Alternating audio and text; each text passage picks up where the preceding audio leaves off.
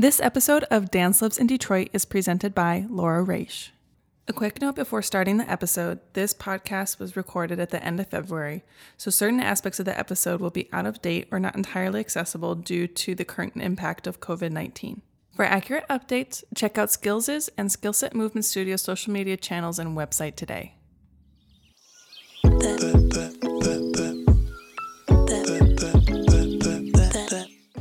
And welcome to Dance Lives in Detroit. I'm your host, Brie Verde Oliveira.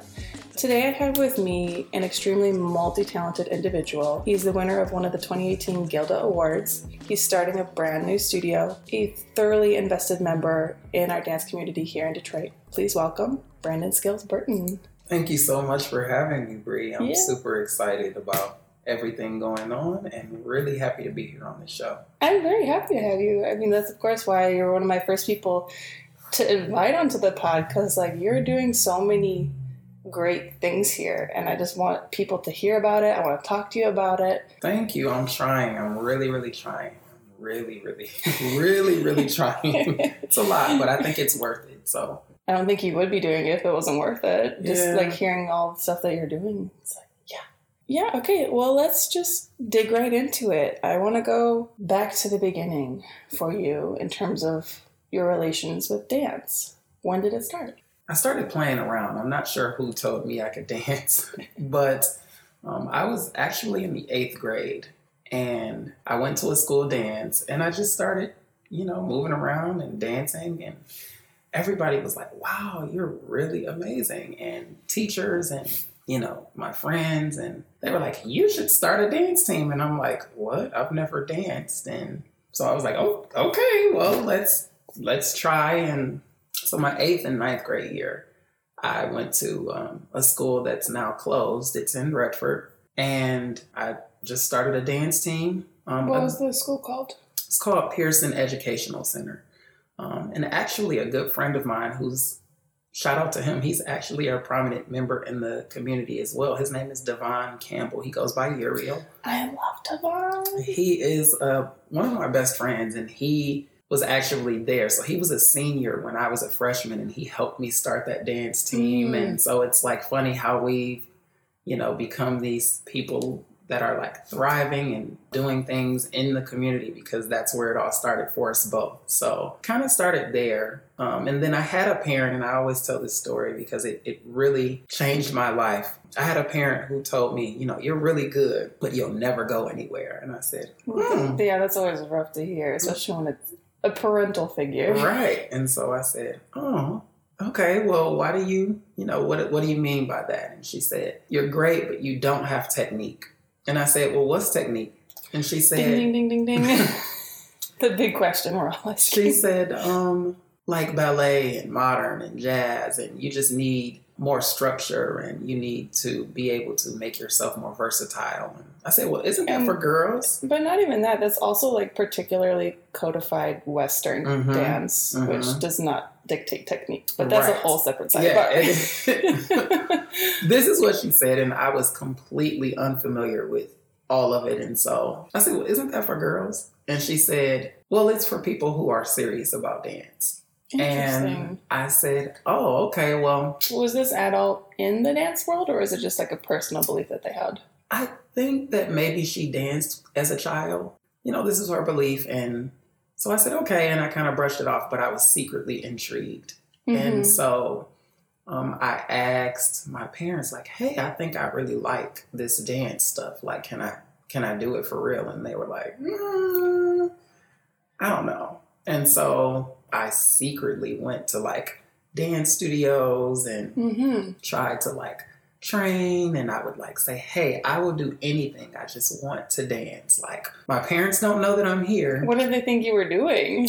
Well, I was one of those kids that was involved in everything. So um, I was in sports, I was in all of the academic games, and just everything you can think of. So my parents was like, "Oh, he's just at Just practice somewhere." else. Yeah, um, I was a good kid, so they're like, you know, he's trustworthy. He's somewhere doing whatever he does, as long as he's home by the time we tell him. And so then I asked. I was a part of a program that's actually still going. Um, it's called Mosaic Youth Theater, and I was there for mostly singing.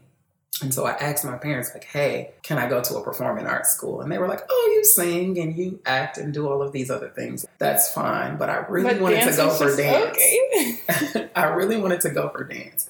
So my parents had this thing against Detroit public schools. And so they were like, you need to go to a school out in Inkster, which was not better at all. And so my sophomore year, that was my first real exposure to technique.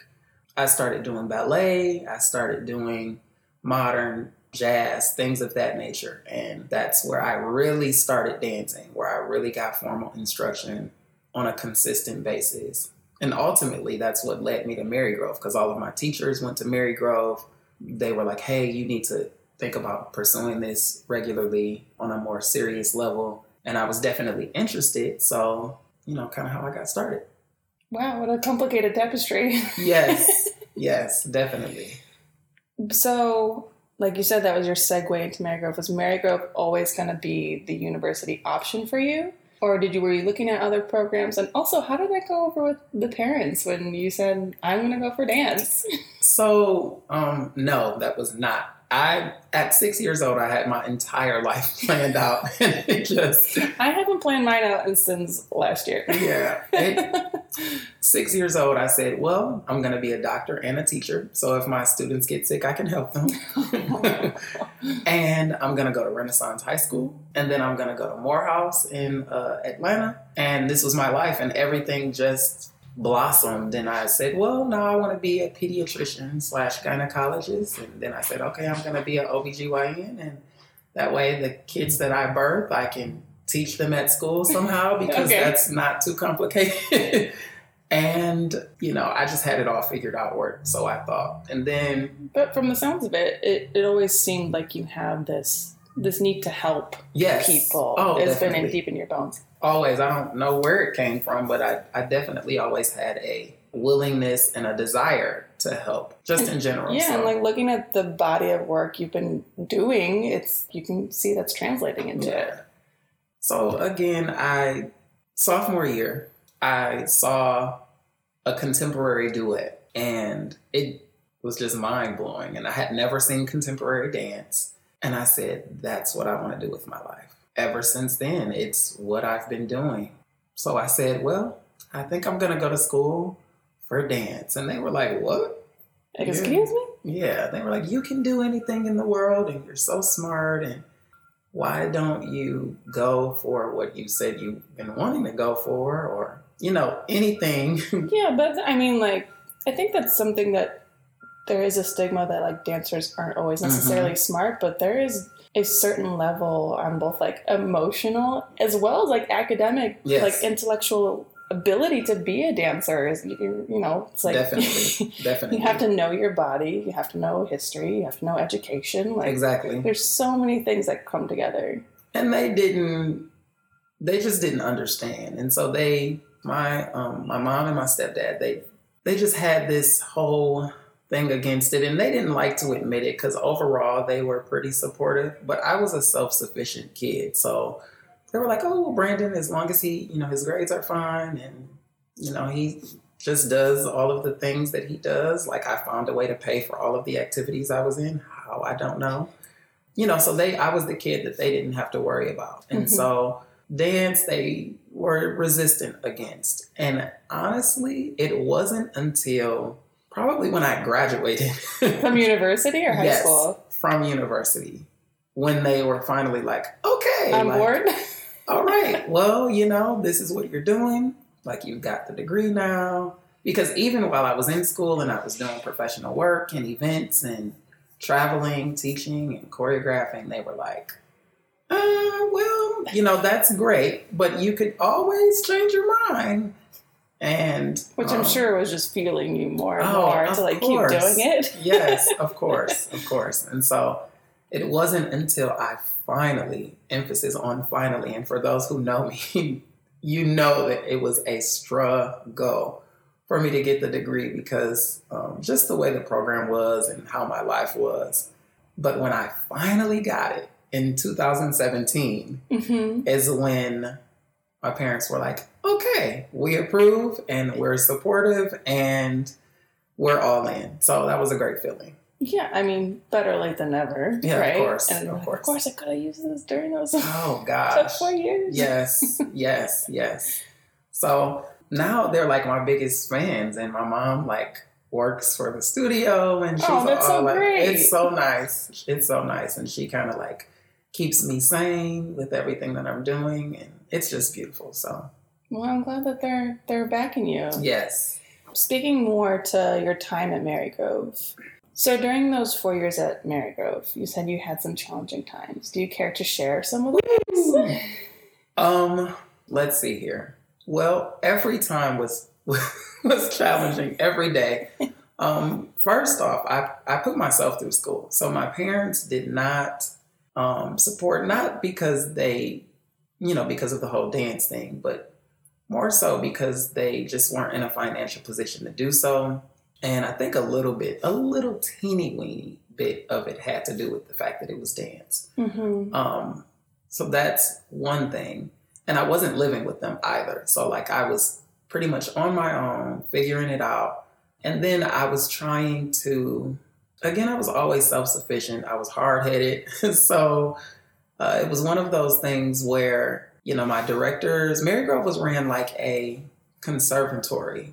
So, uh, more choreogra- uh, choreography, performance based technique, all that kind exactly of stuff. exactly definitely lots of technique we took ballet four times a week um, modern four times a week jazz once or twice tap like you know we were really they were really into the codified techniques hmm um, and things of that nature so you were just expected to be there and they pretty much owned you which is a great thing in terms of getting better and that's why that's ultimately why i decided to stay there is because i mm-hmm. knew that or i felt like i was lacking technically because i started so late so i needed a place that was like a family like environment but that was like They would push you. Yes, and they get would you where you wanted me. to be. Exactly. But doing that and trying to support yourself, It's a lot. it's a lot. You know, being a beginning choreographer, like you don't make the big bucks necessarily starting off. So I would teach at numerous studios. Sometimes I might be serving or I might be, you know, doing little odd jobs and the things. standard numerous hustles Of of, a dance life. Of course. And so um, I always had at least two jobs, plus, um, you know, trying to balance being a double major or, well, being a dance major at Marygrove was pretty much like being a double major within itself. But then, How come? well, because again, they ran it like a conservatory. So all of the classes, um, there were so many classes. And then there were, of course, the rehearsals and things because we would have a class that was called Dance Theater Performance, which is actually what the degree was in. And it was like our performance credit. So Okay. we would have rehearsals, and all of those rehearsals would be like maybe one or two credits. Essentially, be getting graded for coming to the rehearsals and you know things of that nature. And we had performances outside of school, some in school. So it was all a part of sculpting the kind of dancers that we became and, and that I am today. Honestly, It- and you think being put through the ringer like that, like you feel like you were ready once you graduated? in some ways, yes. Oh, Always not in you, all ways. Yeah, but- I don't think you ever feel ready, like completely. But technically, I felt pretty sound. Like when I would go out of town or when I would go audition, I knew what was going on, which was an amazing feeling. I knew, like, oh, well, this is what, no matter what style, I had either a general or a really good idea of what was going on. And if I wasn't prepared in other ways, you know, that was something else. But technically, which is why I went to Mhm. Marygrove, I, I almost always felt prepared. So even if I felt like, oh, I'm not the best in the room, which I feel like is common, you know, Yeah, I think we all have that to some degree, and it's a whole personal battle we all right. come I, against. I knew what was going on though. That was the important thing. So so yeah, it, it was tough, but it was definitely worth it. It was definitely worth it. Looking back, I wish I would have explored a lot more. Like I said In earlier. ways? Well, my teachers from when I started, they were graduates of Marygrove. One of them, who I'm still in contact with, and she's actually um, the ballet mistress for the studio now. She, her name is Deborah Shavini Miller. She was a teacher at Marygrove, and um, she was also a teacher at the performing arts school I went to my sophomore year. So she's the one who kind of convinced me, like, hey, you should go to Marygrove. I'm an alum. I'm also a teacher. This is where I could possibly look into getting you some scholarship money, you know, things of that nature. So it was definitely something that, again, I didn't even know that you could go to school for dance um, because that was not in my radar at all. Yo, I was in your boat. Like, I and everyone who's been listening to this voice know I, like, once I graduated high school, mm-hmm. I quit like I didn't come back or attend Wayne State until like my sister, my younger sister, who's four years my junior, was going to school for dance. I'm like, wait, I can do this. Wow. And so like I jumped back in, and it's a whole like I have my own complicated tapestry with how I came back to dance. But yeah. it's like yeah, it's being a youth. You know, you don't you're not always aware, especially if your parents aren't in the performing mm-hmm. arts. Like all these avenues you can go through. Right, right. And then most people feel like there's only a few different quote unquote jobs or careers within dance. They don't know of all of the different,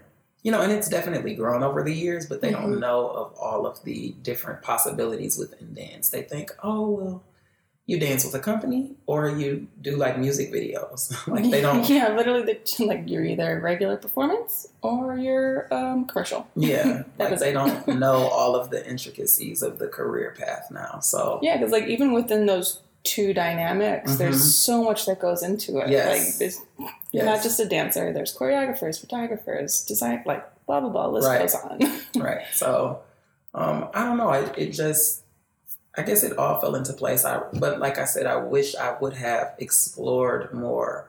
I mean, I did a little bit by the time I had already started. I took a break from Marygrove for personal reasons, and then I, you know, I was like, well, I still need to be in school. And then I started exploring. Then I actually explored Wayne State, but Wayne and Marygrove are like completely different worlds, mm-hmm. and um, not in bad ways, but they're just completely different. just structured differently. And I'm like, mm, I don't know if that's for me. And I started looking at some other schools out of the state.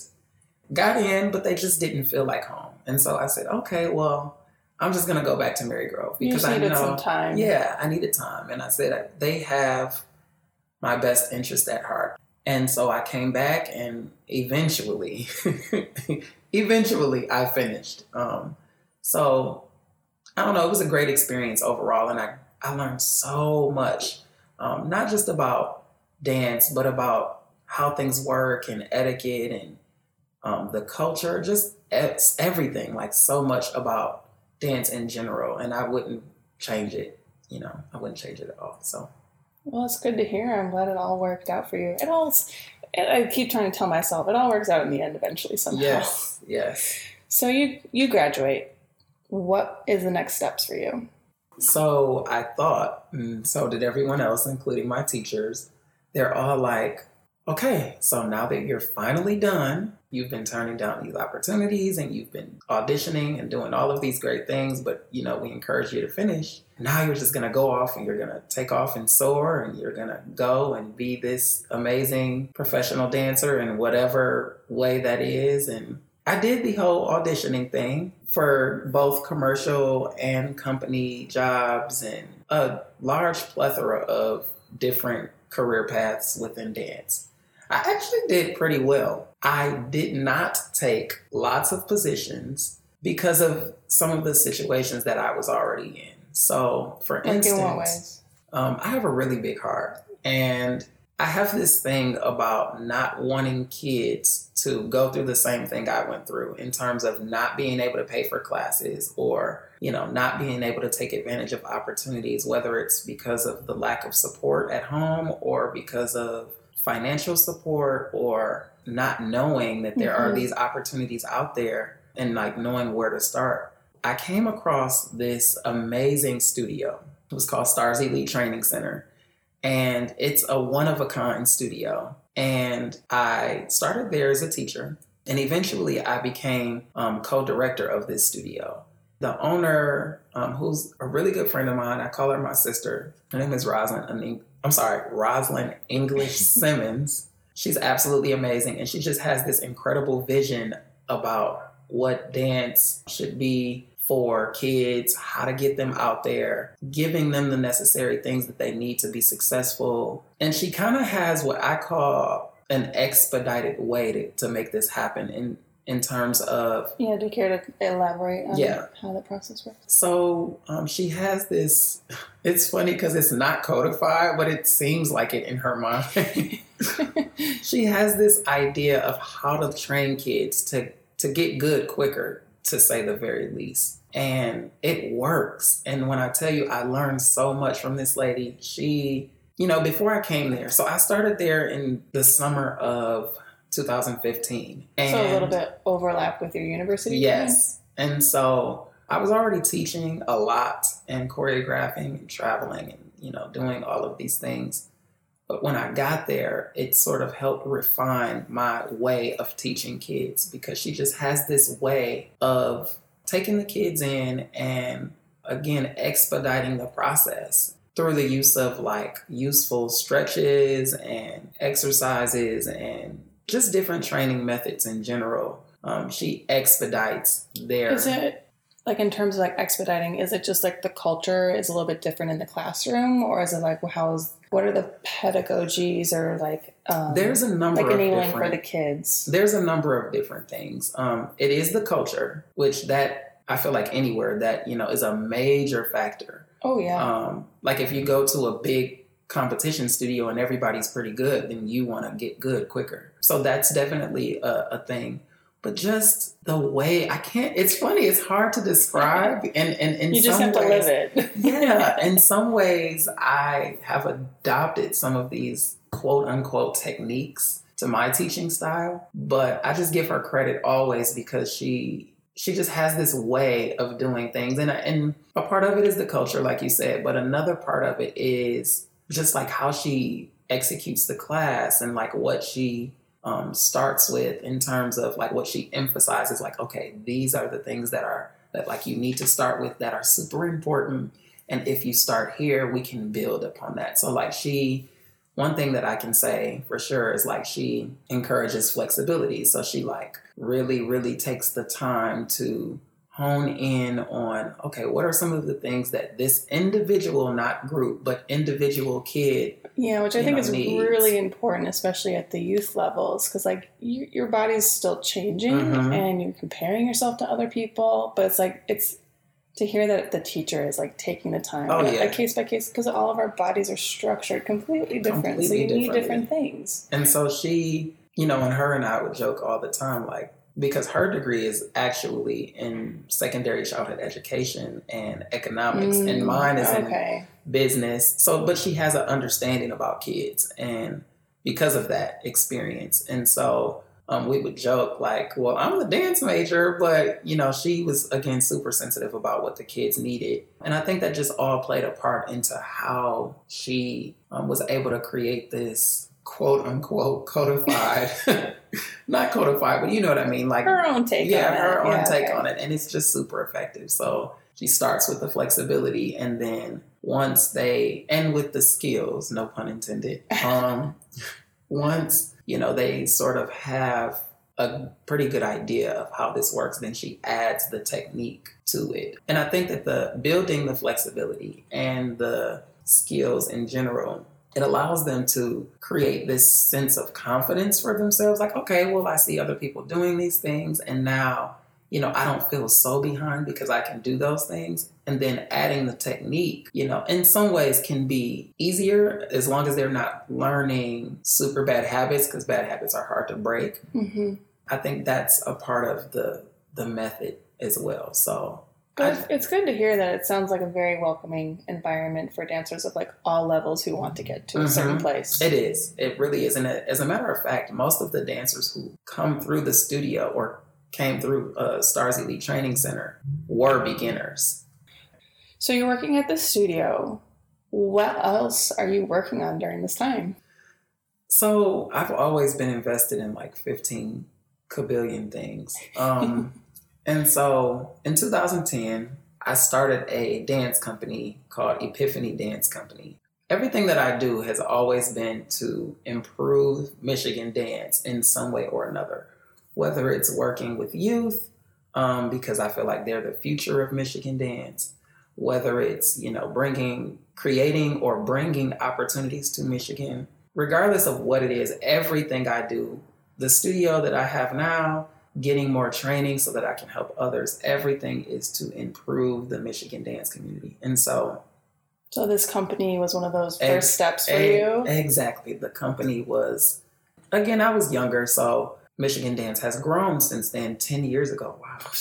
Um so I I said I want to create this company for young people like me who are interested in breaking into this Michigan dancing in a new way. So it was my way of creating opportunities for Michigan dancers. Um, was it mostly like just for performance opportunities, hosting classes for your companies? What were some of the things that you focused on? So initially it was performance opportunities, but it sort of morphed into a bunch of different things. Performance opportunities, training opportunities, not just with myself, but just in general, um, spreading the word about Detroit dance. So we would do things, you know, all over the Midwest, sometimes down south. We just started sort of branching out, and it just morphed into this beautiful thing where um, it's it honestly started off with mostly college dancers or college age dancers, and again, it just what it turned into was was great because I think it gave us an opportunity to come together and say, we have this interest and we've all come from different walks of life. So some kids, or I'm saying kids because we were kids, young adults. Um, you know, some of us were like, not me, as I just expressed, but some of us were dancing since we were three and doing the whole competitive dancing. Some started in middle school. Um, some, you know, had literally just started with the company. So bringing all these different dancers together yeah. that have various backgrounds and skill levels. And we all specialized in different styles. I actually started off in hip hop. When I came into the Michigan dance scene, I was in a hip hop crew that my best friend and I started, you know, as I spoke of earlier, sort of just translated into the Michigan dance community. And so I started off with hip hop, and everybody who I surrounded myself with was in the hip hop commercial quote unquote industry here in Michigan. So, like with this company, then you said it just had a different intersections of the. Mm-hmm. So, like you were just coming in with your hip hop background, and then where were all these other dancers in terms of style? I came in with mostly hip hop. I had little technique, and I had just started at Marygrove. Again, people were everywhere. We had some who um, were extremely gifted in like modern or contemporary or lyrical. We had some who all they had was like pom training, so mostly like jazz with like accents of cheer. So then, in terms of like developing work, what did those pieces end up looking like? It was very interesting in the okay. beginning. It was a big mixing pot of a little bit of everything, but um, we would have like a lot of hip hop pieces when we first started. And then what I noticed, which has changed a lot, I noticed that people don't take us as serious as a company for a lot of reasons. And I felt like one of those reasons was because we did a lot of hip hop, unfortunately. And so that does suck. We um, had to do a lot of networking and a lot of playing around with ideas and bringing people in to like train us more and a lot of different things that we did. But eventually we came up with something. And of course, I feel like a, uh, any group, whether it's dance or anything, is only as good as its leader. So the better I got, you know, technically and at leading things and just in mm-hmm. general, the more I matured, the better the company got. And so of course. I um, mean, especially at the beginning, you were just figuring it out. Exactly eventually we settled into this contemporary jazz sort of style of movement. And that's where we. Which sounds like a nice sweet spot of yeah. mixing everything together. And that's sort of where we live mostly now. We actually haven't done a hip hop piece in probably eight years. So So you're this like in addition to all the other things you do, this company is still going today, still going strong. Yes and no. Okay. So when I existing was, in some form exactly exactly. Okay. so i was at stars elite and i kept it going and we were actually going pretty strong. And then around 2018 so i graduated in seven, 2017 around 2018 i said okay guys i want us to i need to figure out like what we're doing just to be frank and I need us to, I feel like we're either going to take it to the next level and really make this like something amazing. I mean, it was already pretty nice, but like I wanted to take it to the next level or I wanted to figure out exactly where this existed within the space that I was in. Um, because I was auditioning and, you know, I was doing all of these great things. And I said, okay, well, although this is a great opportunity for Michigan Dance, like I feel like it could be better. And I just needed to know if I needed to invest more time, energy, effort into making it this super big company or if I needed to go out, get some more life experience. Mm-hmm. Um, kind of take a step back for a take second. a step back yeah. and not diminish the company or not, you know, completely end it, but just figure out again what space are we in what does this mean for me? What does this mean for you guys? Like, you know, so I started asking the dancers, like, I said, what does this mean? Do you guys want to do, like, what do we want to do? Do you guys want to do commercial work? Do you guys want to like who who are we and what are we doing essentially yes yeah. like it because i feel like now that we're all mature and you Sounds know like a little mini identity crisis exactly it's like what do we what do we want to do? You know, how are we serving the community? We just needed to figure out mm-hmm. where we were. Mm-hmm. And some dancers say, you know what, it's great that we're having this conversation because most said, actually, I want to do more. And I said, great. So do you want to do more with an Epiphany or do you want to do more outside of Epiphany? Because I'm completely supportive of that, you know, mm-hmm. and we're we're friends and we're family. Yeah, that's good. You can have an honest conversation like that. Yes. And I said, listen, if you guys want to do more, like, hey, I am willing to put 150,000% into getting us to where we want and need to be. But if, you know, that's, if you want to do something outside of that, let's figure that out too. Or we can do both. We can say, hey, we can be what they call a pickup company, which is where you come together for certain events and yeah, festivities. project based. Yeah, project based. And so that's where we decided to be was project based because we discovered that we all had different ideas and goals including myself. I wanted to and still want to travel and teach. And again i love bringing people here to michigan and saying hey we have a great community here. Like you should come check us out. I love outreach and working with all different kinds of people. Um, i really like traveling choreographing, traveling, as well as just learning and training, mm-hmm. are um, performing, all of that. It's a big interest of mine still. And so I said to myself, well, this is what I want. And if everybody wants to be Epiphany still, I will make it work and I will figure it out. Yeah, it is a lot different when you're like, this is the work I want to do. It doesn't matter how hard it is or how much mm-hmm. is on my mm-hmm. plate. It it really does feel different. Yeah. And so I had some dancers who were like, you know what? I love performing, but I like teaching better. Particularly one member of the company who was like a major member of the company. Her name is Tyra Johnson, and she actually uh, she is an alumni of uh, Marygrove as well, and she's currently one of the directors at Motor City Dance Factory, which is a great studio based out of Southfield. She said, "Well, I love teaching, and teaching is what I want to do. It's what I feel most comfortable in, and I'm okay with that. And I said, you know what? That's great. That's great. And we would get these major opportunities where I feel like people were finally starting to take Epiphany serious. And so people would call us, like, hey, we want you guys to perform at this national festival, or, you know, hey, we want you guys to perform at the Fox for this, you know, thing, and we'll pay you this amount of money, which is a really big thing as a struggling company Mhm. or artist for people to respect you enough to be able to say, "Hey, we want to pay you."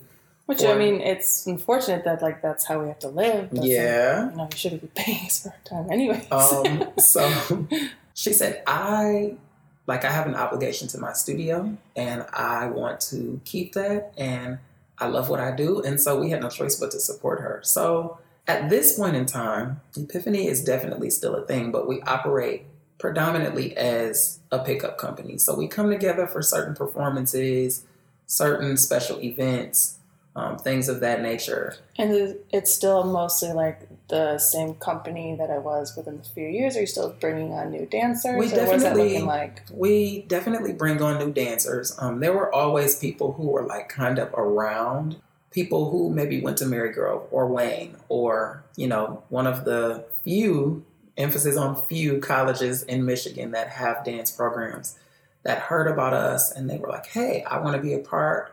It sort of became a pre professional company for people who were either in college or who were fresh out of high school and they were kind of looking for that next thing or that opportunity to continue training while they Mhm. figured out what their next step in dance was. So, like currently, if people are who are listening are interested in working with you, can they reach out to you and for future projects? Like, what do you have coming up, or is that still kind of in flux? To say the very least is influx. However, most of the members of Epiphany have contacted me like, hey, okay, now this is too long. We need to. so um, now that I have Marygrove, which is bittersweet for all of us, and it's a lot of things for all of us, but um, now that you know I'm at Marygrove and that I have the studio, I definitely want to get Epiphany back going on a more consistent basis. I just need to figure out exactly where that fits within everything that I have going on. of on. course, of So- course. Yeah. Okay, so outside of Epiphany, you have this really massive and exciting new project. It's called Skillset Movement Studios. Yes. Let's get into that. Please tell me all about this. So, Skillset Movement Studios is a project. Well, it's not a project. I guess it's an actual studio, which is still super surreal for me to say. Um, it's comprised of three components. We have fitness instruction for that's open to the community. Anybody who's looking for whether it's yoga classes, Pilates, um, just any sort of fitness, like a body sculpting, any sort of fitness. Not only are we offering those classes, but we're open, we're still looking for teachers in pretty much every style of fitness. One of the second components is what we call the Young Dance Artist Development Program. It's a mouthful. And pretty much it's a program designed for youth who are extremely interested in dance. And they either want to pursue a career in dance or maybe they don't know that yet, but they just know that they're extremely interested and they're serious about it. I also say that families have to be serious about it because Mhm. Kids are kids and they're you know they don't have as much control as they would like. So um, you know if the family is invested as well it just makes the experience a lot more meaningful and um, a lot easier to be honest. We have two divisions in that. One is again for some who are extremely serious and then some who are they want to do more serious work but they're not necessarily trying to pursue it as a career um, they do compete, they but they're mostly here for training opportunities. The program is really meant to give them all of the necessary skills, pun sort of intended, On purpose this time. that they need to be successful in a dance career path. Not only do we teach them, of course, technique and all of that, but like how to audition, how to promote yourself, all of the things that that It's so you great that you're doing that at a, like Yeah. at a young age for these kids. and you don't learn it. You don't learn that at a, at a traditional studio or even in a college setting um, in most cases. And, and this is one of the things like when I go to LA or New York or Chicago and I audition or I come across people, especially from Michigan, and they're one of two ways. They either have this amazing personality and they've figured out the game of auditioning and breaking into a professional dance setting, but they lack like the technique Mhm. and the you know the things that you actually need um, in terms of you know just where they are within their training or within their maturity in their craft, or it's the exact opposite. Like they the techniques all there, yeah, but like but they- personalities. mm. yeah, they don't know how to how to audition, and so Basically, I- you're selling yourself, and it's like I'm. I'm personally the second one. I mean, not even sure because my technique's probably a little like, eh, but but yeah, like the ability to sell myself is something I definitely struggle struggle with. And honestly, you know, I feel like in the middle. Like my technique was pretty good and my personality was pretty good, but I just didn't know. I was ignorant Mhm. about the game. And But I say that because there really is a method. Like you Mhm. really, especially, and it's different for everything. Like typecasting is real. So when you go, like they're looking for a specific type of person, and you either fit into that or you don't, or you can figure out how to make yourself seem like that. and so um, that's just something that I'm teaching the kids now because But like yeah, to just be aware of like that's how the industry is functioning. Yes, yes. And so I don't want them to, to go through that struggle. And nowadays, kids can be professional dancers. And so um, I'm like, hey, if this is something you want now, we have a lot of work to do, and I'm not promising you anything. But as long as what I call the leadership team, which is myself and the staff, as well as their families, are on one accord, we can figure out how to get you to where you want or need to be to get there. And so that's what that program is designed for. You The- said you have a third aspect. Right. The third aspect is what we call a commercial dance aspect. And it's pretty much where we just offer a variety of different dance classes, drop in dance classes for anybody who's interested, whether seasoned dancer, like maybe you danced as a child, maybe you've never danced and you just see that dance is really popular now and you kind of want to get into it.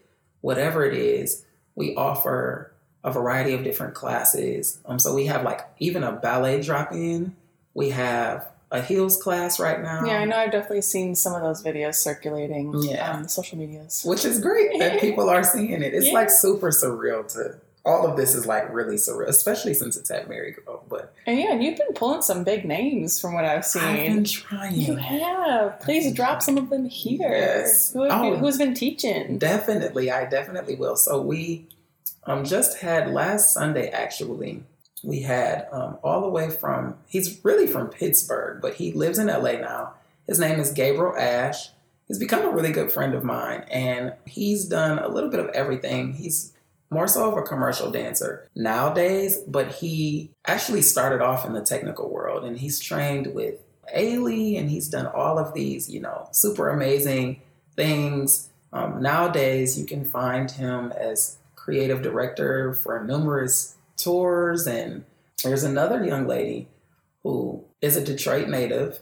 Her name is Della Hamby. She's like a commercial dance queen. She actually went to Wayne State. I know she did, and her her Instagram is like off the charts. Yes, yes. and she is absolutely amazing. Again, another um, down earth person, like super cool, super humble. Those are just a few of the names, um, but we want to offer all kinds of dance. So, um, one of the things that I notice, and I don't know if anybody can identify with me, Michigan dance is so segregated. And Yo, Brandyn, every single person so far, like you are not alone that I've had on this podcast is like we are all in our own little bubbles. Oh wow! Well, that's great. That's well, it's like- not great that we're in our bubbles, but like right. It's great to know that other people feel this way, and I think that that this show is one of the steps that will help unify us and hopefully, everything. crossing my fingers. I think it will because you know when I listen and I hear that other people are going through some of the same issues and you know experiencing some of the same things, it makes me well. I can speak for myself. What can I do?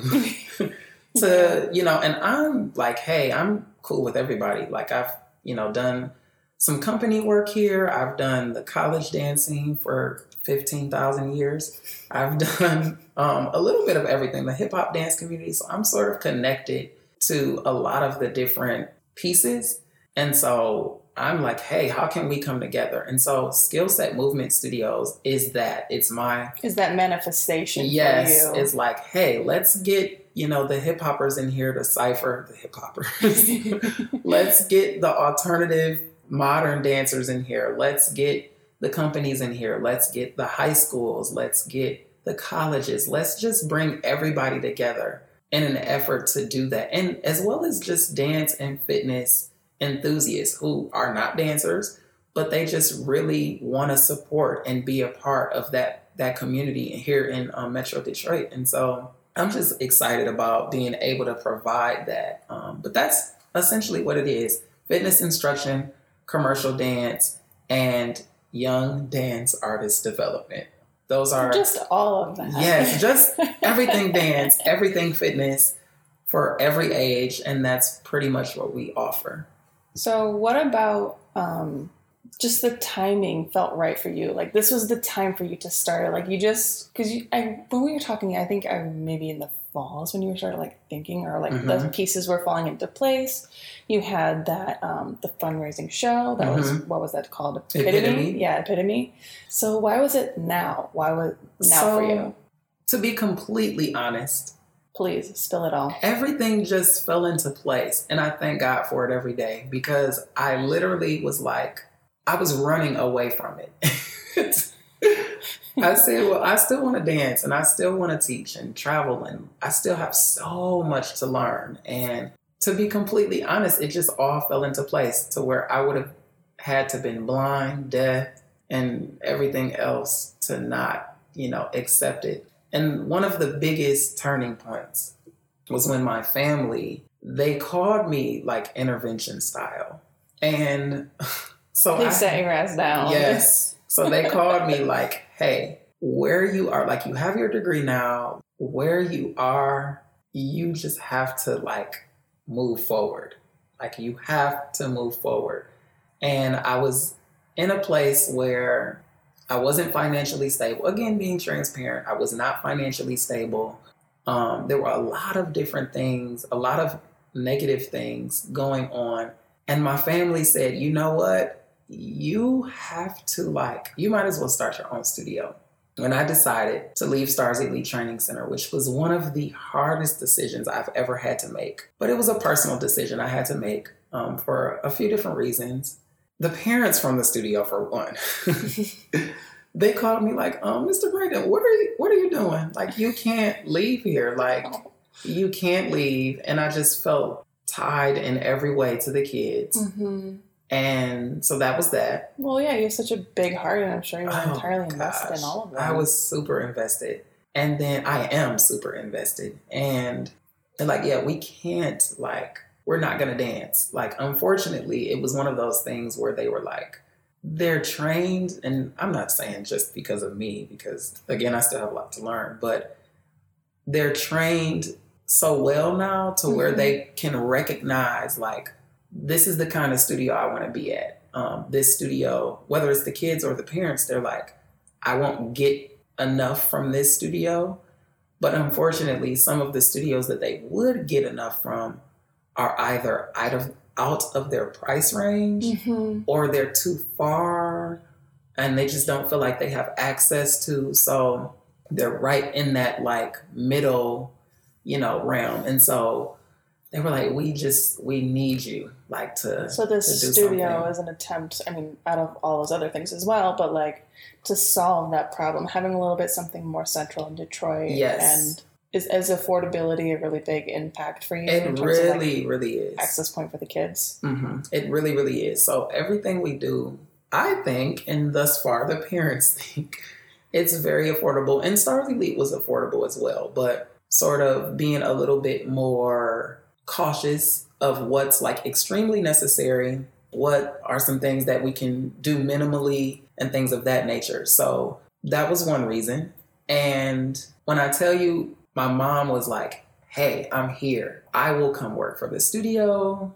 And it was like I was in tears. My sister was mm-hmm. like, Hey, I will come do what you need me to do. My dad was like, I will help you financially. Oh. Like they were all like, Everyone you. has your bag. Like it's your it's your time. The parents, the you know a lot of the people in in the Michigan dance community were like, "Hey, Skilz, like we need you to like create a place where we all can come and where we all feel comfortable and where we're accepted and you know just all of these different things." So I said, "Okay," and then I said, "Well, where? Oh, where can I find such a place?" And I went to Marygrove like, let me just see if I can, you know, you let me see like, what's going on. The worst they can say is no. And, and I went there, tried, and it worked. It worked, and they were like, "Oh yeah, you can rent space," and I was like, "Oh." And then all of this other stuff just kind of happened, and it's been super amazing. I actually found a building, and funny thing, like this building was like not a dance studio to say mm-hmm. the very mm-hmm. least. I mean, most of them are. We have to like do a lot of work to them. I called and she was like, "Oh my gosh, like I was just thinking like this would be an amazing dance studio," and I'm like, "Wait, what?" And it was like completely random. Got everything. They were like, "You know what? We believe in you so much. We're and what you're gonna do. We're gonna like do the build out for you, like." And then Marygrove came, and I was like, "Oh, well, this is home, so Aww. why not make it here at home?" And mm-hmm. you know, honestly, save a little bit money while doing oh, that. Yeah.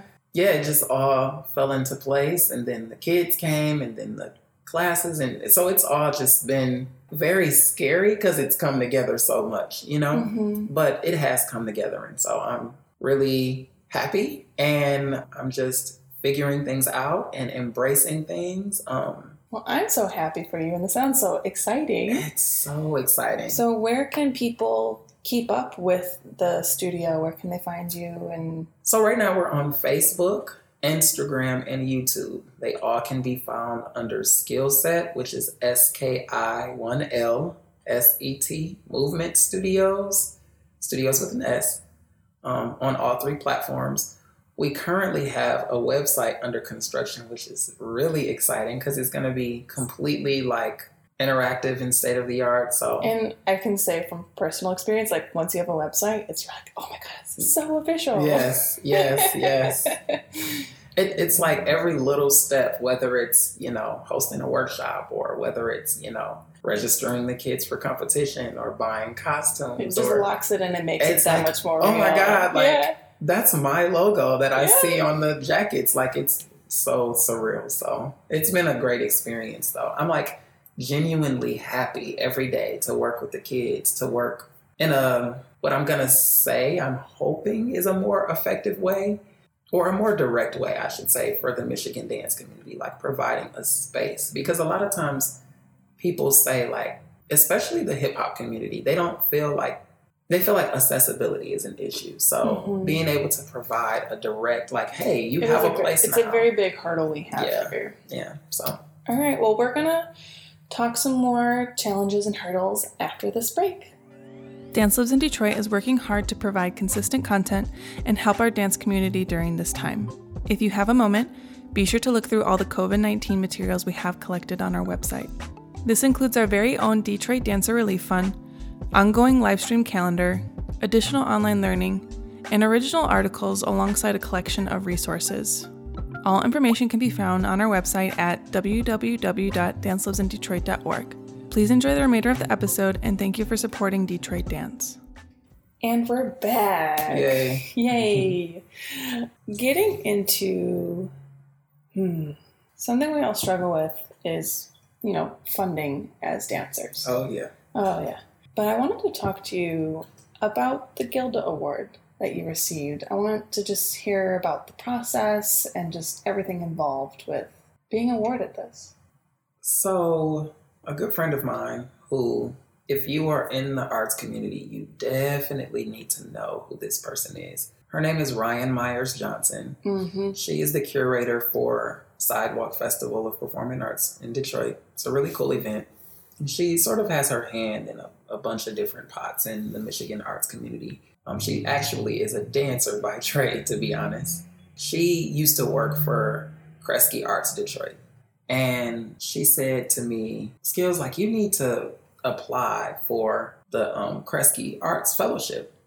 And I'm like, uh, I don't know. And she had been telling me this for maybe two or three years. And she's like, Oh, but you're still in school and so that was the thing like you can't that's one of the that stipulations little, yeah. is you can't apply for it while you're in school. I graduated in 2017 she 2018 the season came around and she said you should apply. And i'm like little old me like uh, yeah okay. Like i've been at this point i had done events and done some dance festivals and i had epiphany and you know i had done all of these things and had been doing all of these things but i didn't I was just like, well, I just do these things because they need to be done or because I want to do them or. Which I feel like that's so weird as dancers. Like, we'll do a hundred thousand things and still not feel qualified for yep. something. It's so odd. I still don't feel qualified.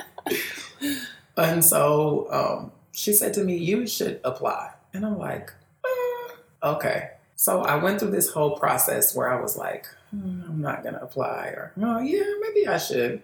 Literally, the day the deadline was, I was like, oh my God, that deadline is today. And I was at Stars Elite Training Center. I was super busy. And I told my sister, I said, Rosalind, I have to get this done. Like, I have to get it done. And she's like, yeah, like, just go ahead. So I remember being at the studio. If the deadline, I, the, I think the deadline was 11.59. I finished mm-hmm. at like 11.57.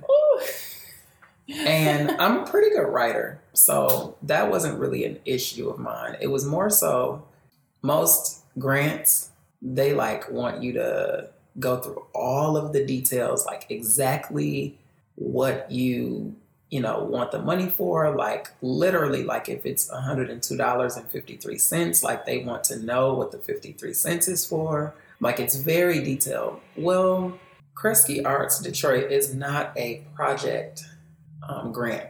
It's really for artists, Metro Detroit artists who just really need extra funding to help them fund their dreams, so to speak. And there's two tiers, correct? The fellowship and then the Gilda Award. There's there's actually three. So oh, there's, there's three. There's an eminent artist. They only. Oh yeah, that's okay. Yeah, yeah. yeah. That's like the the the, the one. Big, after, that's big the boss. big one. so the eminent artist award is a fifty thousand dollar grant where people who are what I call legends in the arts community, and they've done all of these great things and you know, sort of pioneered or, you know, just been of extreme influence um, in a particular field. They choose one a year and they're given that grant.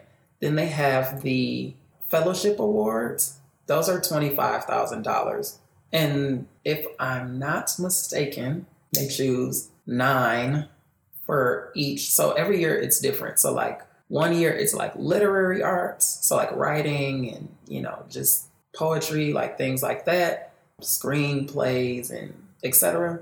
And then the next year they do live arts and music. I'm sorry, live arts, like, live art, live arts and film.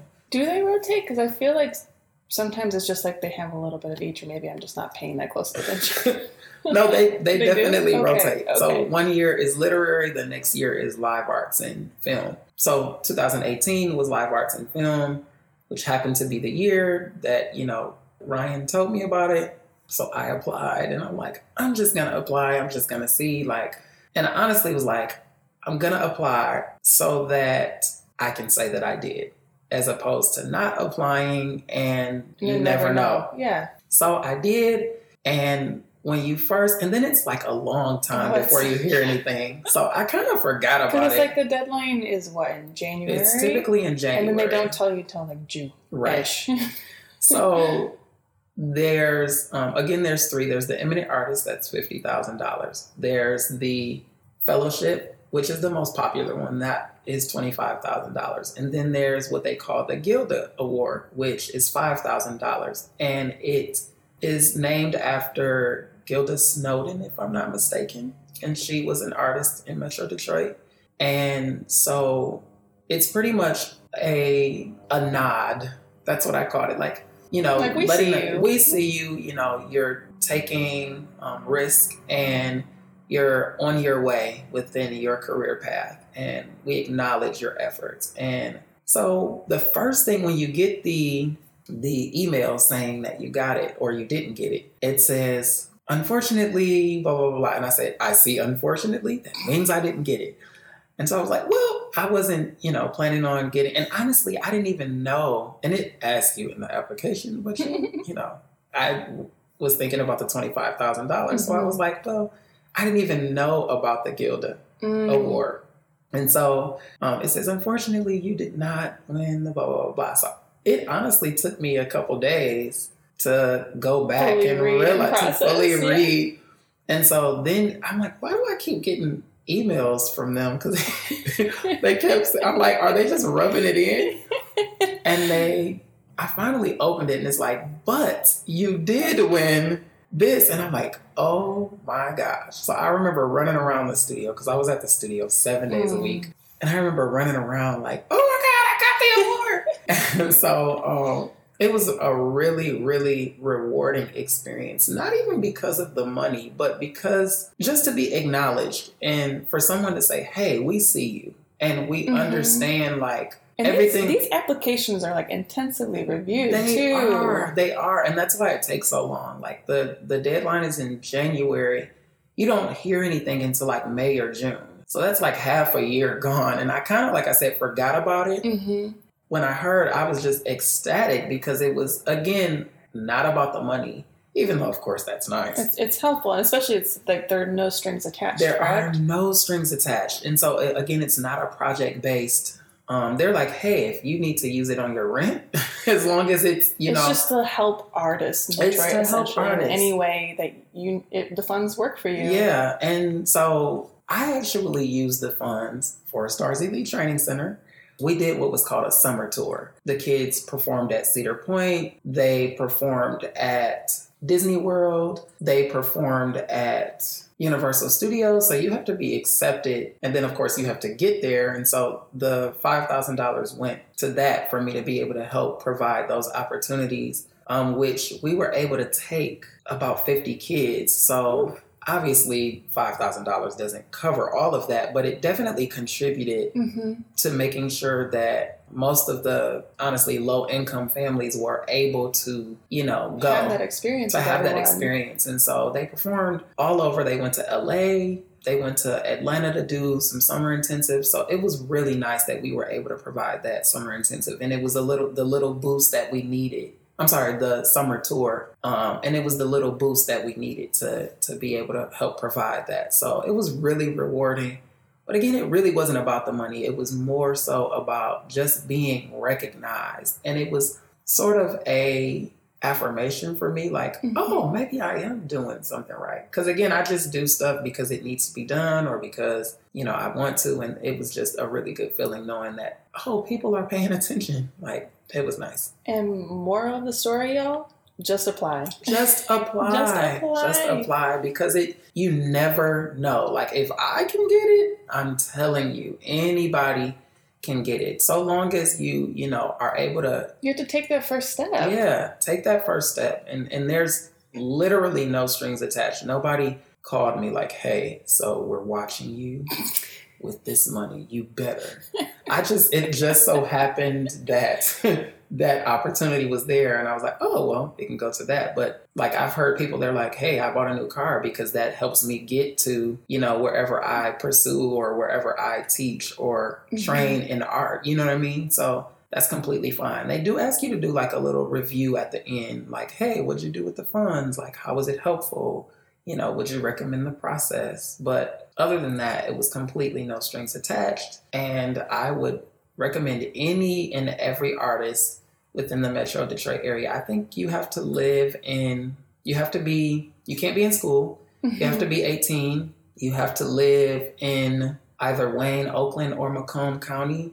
And I may be missing something. I don't know. I feel like it really is only those yeah. two things. I may be missing something, but those are definitely. And the, I think this is a good point to plug in that um, for each episode, I will have additional materials on the website. So Yay. this will be all hot linked and you can kind of see what all the stipulations are if this is something that interests you. And you guys just barely missed the deadline. It it just yeah. ended in January, but um, it's okay. You have a whole nother year to make more work year. and apply. Yes, especially if you're in live arts and film like myself, you have literally an entire year because they, again, they um, do literary arts next. So yeah, that was that experience, and and honestly, the other big thing about the entire experience is that everyone is so supportive because they're all artists. And so most of the people that are a part of the Kresge Arts Detroit organization, they're artists of some sort. And so they understand your struggles mm-hmm. and they're genuinely interested in helping. And then the networking opportunities were probably the biggest help, even outside of the money. Like the the amount of people that I met with similar backgrounds or with, you know, different stories and we were able to come together in some way or another. It was incredibly helpful. And so you just come into this whole little community of artists who are, you know, all working to make a better Detroit or to, you know, whatever our individual goals are. Like it's just nice to be amongst a group of like-minded individuals who appreciate art and who are actively working towards it. So it was just really nice. I, have loved the experience, and mm-hmm. hopefully, you know, um, I did apply this year. Take the next step up. Yeah. So hopefully, you know, I um they recognize the other things that I'm doing. Yay!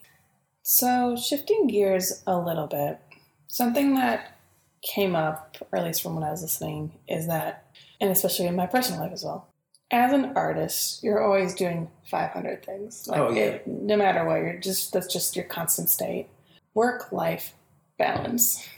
It is something that I yeah. am still figuring out, and everybody, my um, actual family, the families in my studio, because we have a, a really close knit relationship. So they're like, Brandyn, like you, when do you rest? When do you eat? Like when do you? My answer is always I don't. Yeah, and exactly. I do all my work at night, mm-hmm. and yes. I take a nap.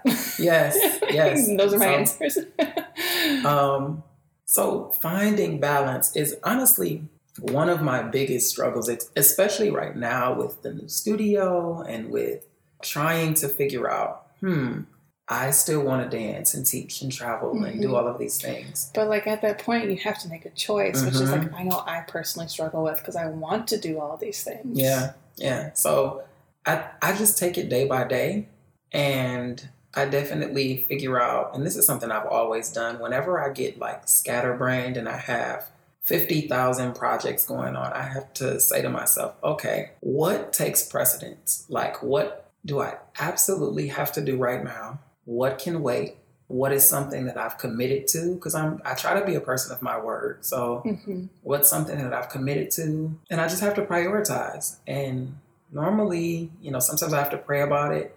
And i just eventually it all comes together. Yeah mine usually manifests in like a to-do list on my notes. Same yeah and, and I, together. I'm a visual person which makes sense. Which i think most of us are. Um so sometimes it just helps to take out a notebook and just write a priority list or what can I wait on or what can I absolutely not live without? You know what mm-hmm. I mean? And so I find myself doing that weekly now. Like, okay, for the studio, what are some things that need to happen like immediately? What yeah, are some big things that are this week? Yeah. What are like some long term goals?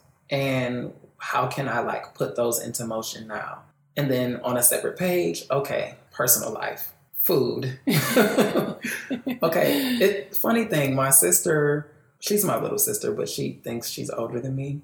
And so she one day, this was maybe two weeks ago, she calls me, What are you doing? And I'm like, um, about to, you know, do some stuff for the studio, blah, blah, blah, blah, blah. She's like, Okay. Um, are you at home? I'm like, yeah. She's like, I'm outside. We're going grocery shopping. I'm like, oh, because I, I cook very, very well, mm-hmm. but I just don't have time to. Um, and so she's like, we're gonna, I'm gonna teach you how to do meal prep and blah blah blah blah. So she like bangs on the door. I come outside. We go grocery shopping. She's like, hey, like this is what you do. Like you need to get containers. Like she makes me buy a lunchbox. It was super cute, but like stuff like that helps. And again, mm-hmm. that goes back into like the support system that whenever I start to get like okay, like there's so much going on, like they help, you know, balance me. And so that, you know, that within itself helps too. Yeah, that's good. I know, I mean, like for me, it's, I like when I have a really big thing happening, mm-hmm. um, like when I was doing the launch party for this podcast, which I, was like, amazing. it was really fun, but sometimes I have trouble of being like so one track minded. Like that's mm-hmm. all I could think about, mm-hmm. and like mm-hmm. you said, I couldn't even think about meal prep. Like, of right. course, I made sure my family was fed and I was eating, but right. it wasn't like my usual zhuzh with mm-hmm. like the food that we eat. Right, right. yeah, it's just it's it's so hard when you're especially so passionate about all the work that you do right, to like refocus on yourself as a person. Mm-hmm. Like one thing my mom at least I'm pretty sure that's my mom who told me this, is like if you imagine your life as a triangle, mm-hmm. you know, mm-hmm. one point is work, one point is sleep, one point is personal life. And you're only allowed to have two. And it's like, oh, shit, that's hmm. kind of right. Like you, you know, you can have your balance with your family and your work, but then when you go to sleep. Oh, It's like it's, just where you put your energy and where you want to focus. that's really interesting. Usually, sleep is like a no go for me. Right, same. or my sleep schedule is off. Like I'll go to sleep at six in the morning and then I wake up and I'm like, oh, wait, it's one, which is like bad for me because I try to be at the studio like earlier, either for Marygrove things or for skill set movement studio things. Mm-hmm. So I completely get the no sleep thing, but eventually your body tells you, like, Oh, yeah, you're like, okay, like, Mhm. I'm gonna put a pin in this. yeah. So, Um, but do you think I'm just curious as to your opinion on this? Something that I've been personally thinking about is like the granted we all are struggling to some degree, but also like the performance aspect of being a struggling artist. Like I feel like sometimes, you know, we all want to be financially stable, like Mhm. that's 100% the ideals. But it's almost like you have to be the struggling artist to have people support you or get behind all the work that you're doing. And on top of that, you need to be doing all these 500. So I'm wondering if like that's just generational shift or that's just the current climate of what how our arts is set up. I don't know, and it's it's funny that you say that. Um, short story, I and how I even got into all of this. Let's call it arts advocacy work Mm-hmm. or dance arts advocacy work.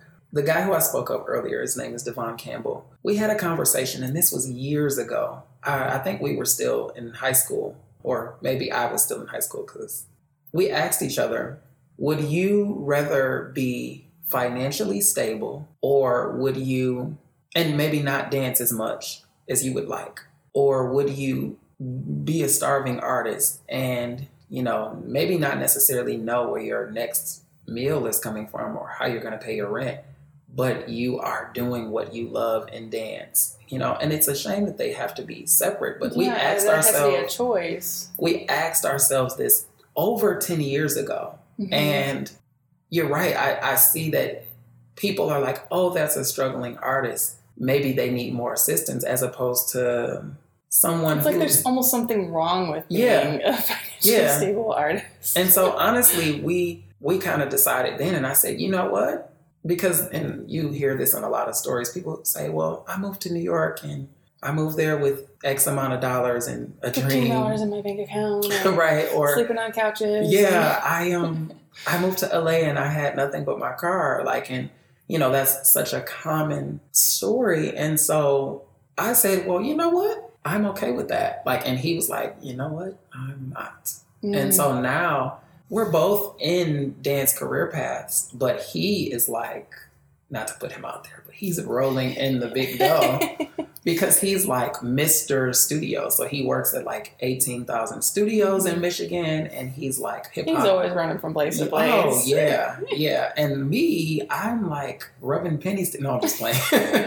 Nickels, nickels. nickels, nickels, you know, but, and he's, I'm the one with the degree, but he's like, you know, he's amazing. So I'm not saying he doesn't have a degree and hmm but I'm just saying, like, he's decided, we decided then, like, I said, well, you know what? This is what but my path is going to be. And he said, this is what his is going to be. So it's nice to see that we've kind of definitely both done a lot in the arts community, but we kind of landed where we, hmm you know, where we said. And so I hope that sort of stigma improves um, and that people realize, well, art is art. And you, whether you're a struggling or starving artist or not, that doesn't make your art any more valid or Mhm. it doesn't mean that you aren't working as Yeah. diligently for whatever your goal is. Yeah, and I think it's also it's like we need to learn to value our time more. Yes. Experience does not pay the bills, people. Yes. Like oh gosh.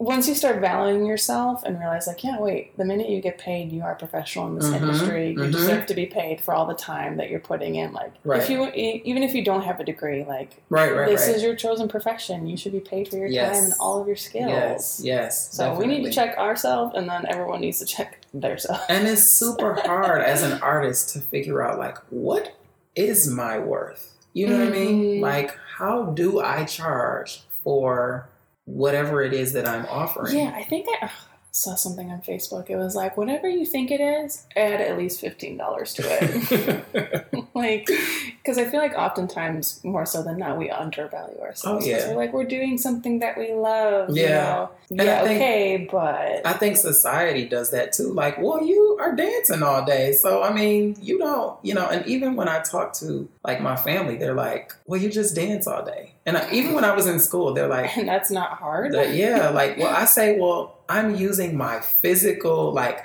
and, and the other thing I say to people in regards to dance is my body is my tool. Like, if I was a mechanic, I would have a screwdriver or a wrench or whatever. Mhm.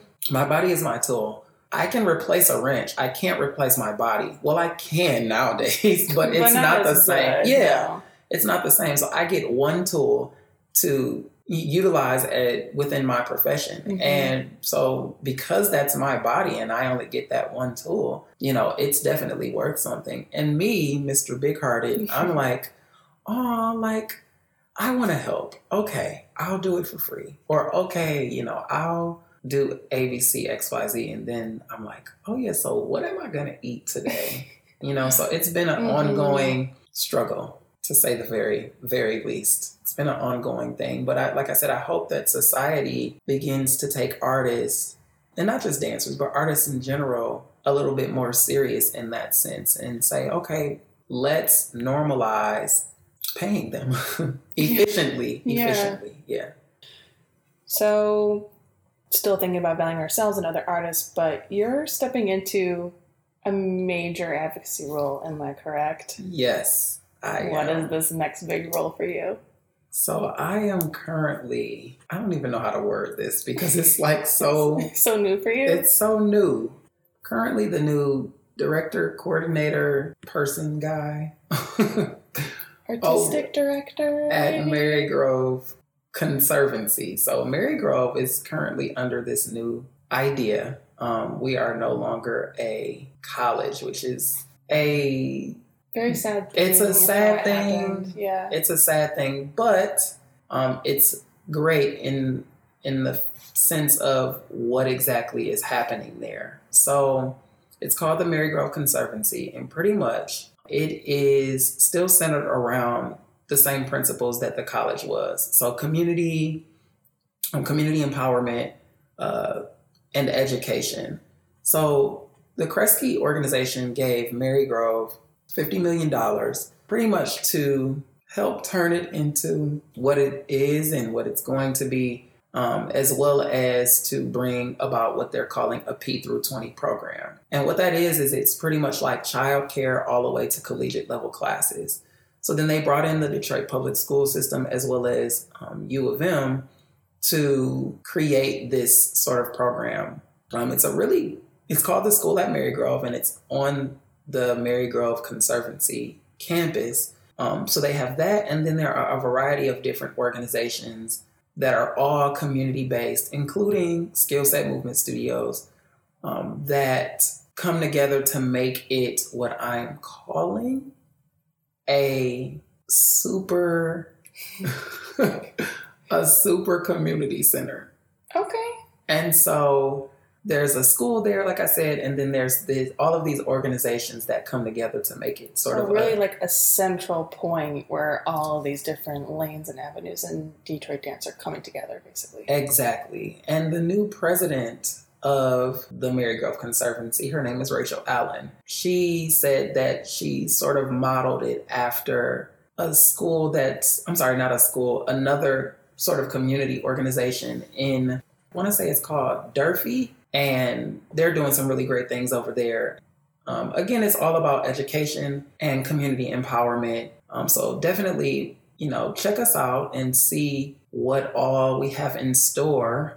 Honestly, right now, there's a lot going on. Um, because we're still everybody's trying to figure out like what does this mean um, us transitioning from a college to this completely new idea However, I think there are some really great things happening, and I'm excited to be a part of this transition. So, what I deal with the most is a program that's been established for years upon years, um, and it's called the Institute of Music and Dance. And pretty much what it is is it's a program that offers both youth and adults alike arts training. So we have dance classes, we have vocal music classes, instrument acting, we even have visual arts. So, like painting, graphic design, things of that nature. And so we offer all of these at an extremely affordable rate, extremely affordable rate. So anybody who's in the community, I would definitely say if you're looking for something, definitely come check us out. Um, we are under what's called the Center for Detroit Arts and Culture. You can find all of the information about what it's about, more information about how we're all fitting under the Conservancy and et cetera, et cetera, on the Detroit Arts Culture.org website. Yeah, I'm just super happy to be a part of this new Marygrove and and I look forward to having you do all your skills. yes. Pun intended. and bringing it to the table. Yes, yes, yes. So um, that's a whole separate group of kids and even adults, like I said, that train in a variety of different art genres. And so I'm sort of supervising that. Um, my job there is to really just keep that going because it's such a great thing in the community. Myself, as well as my partner, Kit Nikki Jones Jones, and um, Mary Lou Green, which, if you're familiar with Marygrove, you know that she's been the visual of performing arts. Um, she's There you been the visual of, I'm sorry, Mary Lou Green has been over visual and performing arts there for years. Yeah, it's just really nice to be a part of the, the team and um, keeping everything going and sort of figuring out where we fit into this climate of Metro Detroit art and making the new Marygrove the best it can be, making everything as efficient as possible, providing, again, fitting into everything else I've tried to do, providing opportunities for Michigan artists. So I think this is a good point to transition to some fan questions. Yes, I can't wait. yeah. So the first fan question is coming from Wasserman Brothers Landscaping. Sorry, I don't have a name attached to it. I just have the handle. Cool. They ask, and I'm actually going to also tag on like a part two to this. So Mhm. it's like a slash them slash me. Okay. Um, they ask currently, what is your favorite song? What's on Hmm. What's on Brandyn's playlist? You know, that's so hard to answer. Is there a favorite artist that you're listening to currently? I just listen to everything. So it's super weird. Um, you know, I people ask me that all the time and I always like say the most random Well, that's okay. Maybe like my little parameters will help. What okay? What has been one of your top songs to have choreographed to? Maybe kind of bring it in. Hmm. Well, uh, I would say I don't know. That's so weird. I'm going to say I really like contemporary classical music as of lately. So I make a lot of contemporary work to that. I also like poetry. I have some roots in poetry. So I make pieces to spoken word sometimes, which is music in a sense. Mhm. So yeah, I it just depends on the day. Some days my favorite song could be something that's, you know, on the radio and another day it could be Mozart, another day it could be Yeah, I feel like that's just also typical for dancers. we- Yeah. We legitimately listen to everything. Yes, It's like yes, because yes. it encompasses so many different moods or like what Mhm. you're trying to accomplish. Yeah, so I that's a great question. I Something to think on. Yes, I definitely will do that. Well, we have another question. Um, it comes from Nicole at Nikki Lane 03. She asks, "What stigmas do you face being a contemporary male dancer of color in the industry?" Wow, a little bit of a big one. Yes. So I always feel like I have to prove myself. And it's so funny that this question was asked because even at Marygrove, you know, I'm an alum. And so sometimes I come across people who still see me as the kid I was, you know, 17, 18, walking around, you know. I mean, that's one way. Um, but just everywhere I started, I don't know who told me I could dance once again or, you know, but I started dancing late, but I started teaching and choreographing pretty, you know, early. And so, and I started doing like events and, you know, all kinds of things like really early, even before I was done with high school even. And so I would come across a lot of people who are like, where are your parents? Like, what do you mean you want to do an event like at my venue and you want to rent it and you know all of these things and so i found that not only as a young african american male artist but as a quote unquote businessman mm-hmm. like I've definitely come across some things and I, I've always felt like I had to prove myself more. So I try to be on top of things like things and i try to be transparent. Things that i don't know i don't act like i know them. I you know ask for help. Mm-hmm. well that's um, very important. yeah i ask for help or i say hey i'm genuinely interested in this thing. How do i go about doing this thing? In terms of art i try to like know what i'm talking about. I'm the same way. Like i don't if it's something i'm not comfortable with i don't teach it. If it's something that you know i'm not knowledgeable about like i try to gain the knowledge before I speak on it or mm-hmm. before I incorporate it. Or I may say, hey, well, I'm just using this as an example. I've never done this, but let's say I create some work and I feel the need to add um, maybe salsa in it. Well, salsa is not in any shape or form my style, I wouldn't add that. And if I were, if I just felt like this really incorporates, I mean, this really encompasses, yeah. yeah, I need to incorporate this, well, then I would become more educated about it. I might even seek out some people who are, you know, like experts in, in. Yeah, yeah, yeah. And so um, that's just been my way mm-hmm. is to just become more knowledgeable about it and try to be as smart about it and as professional about it as I can because I don't know everything and I'm young ish.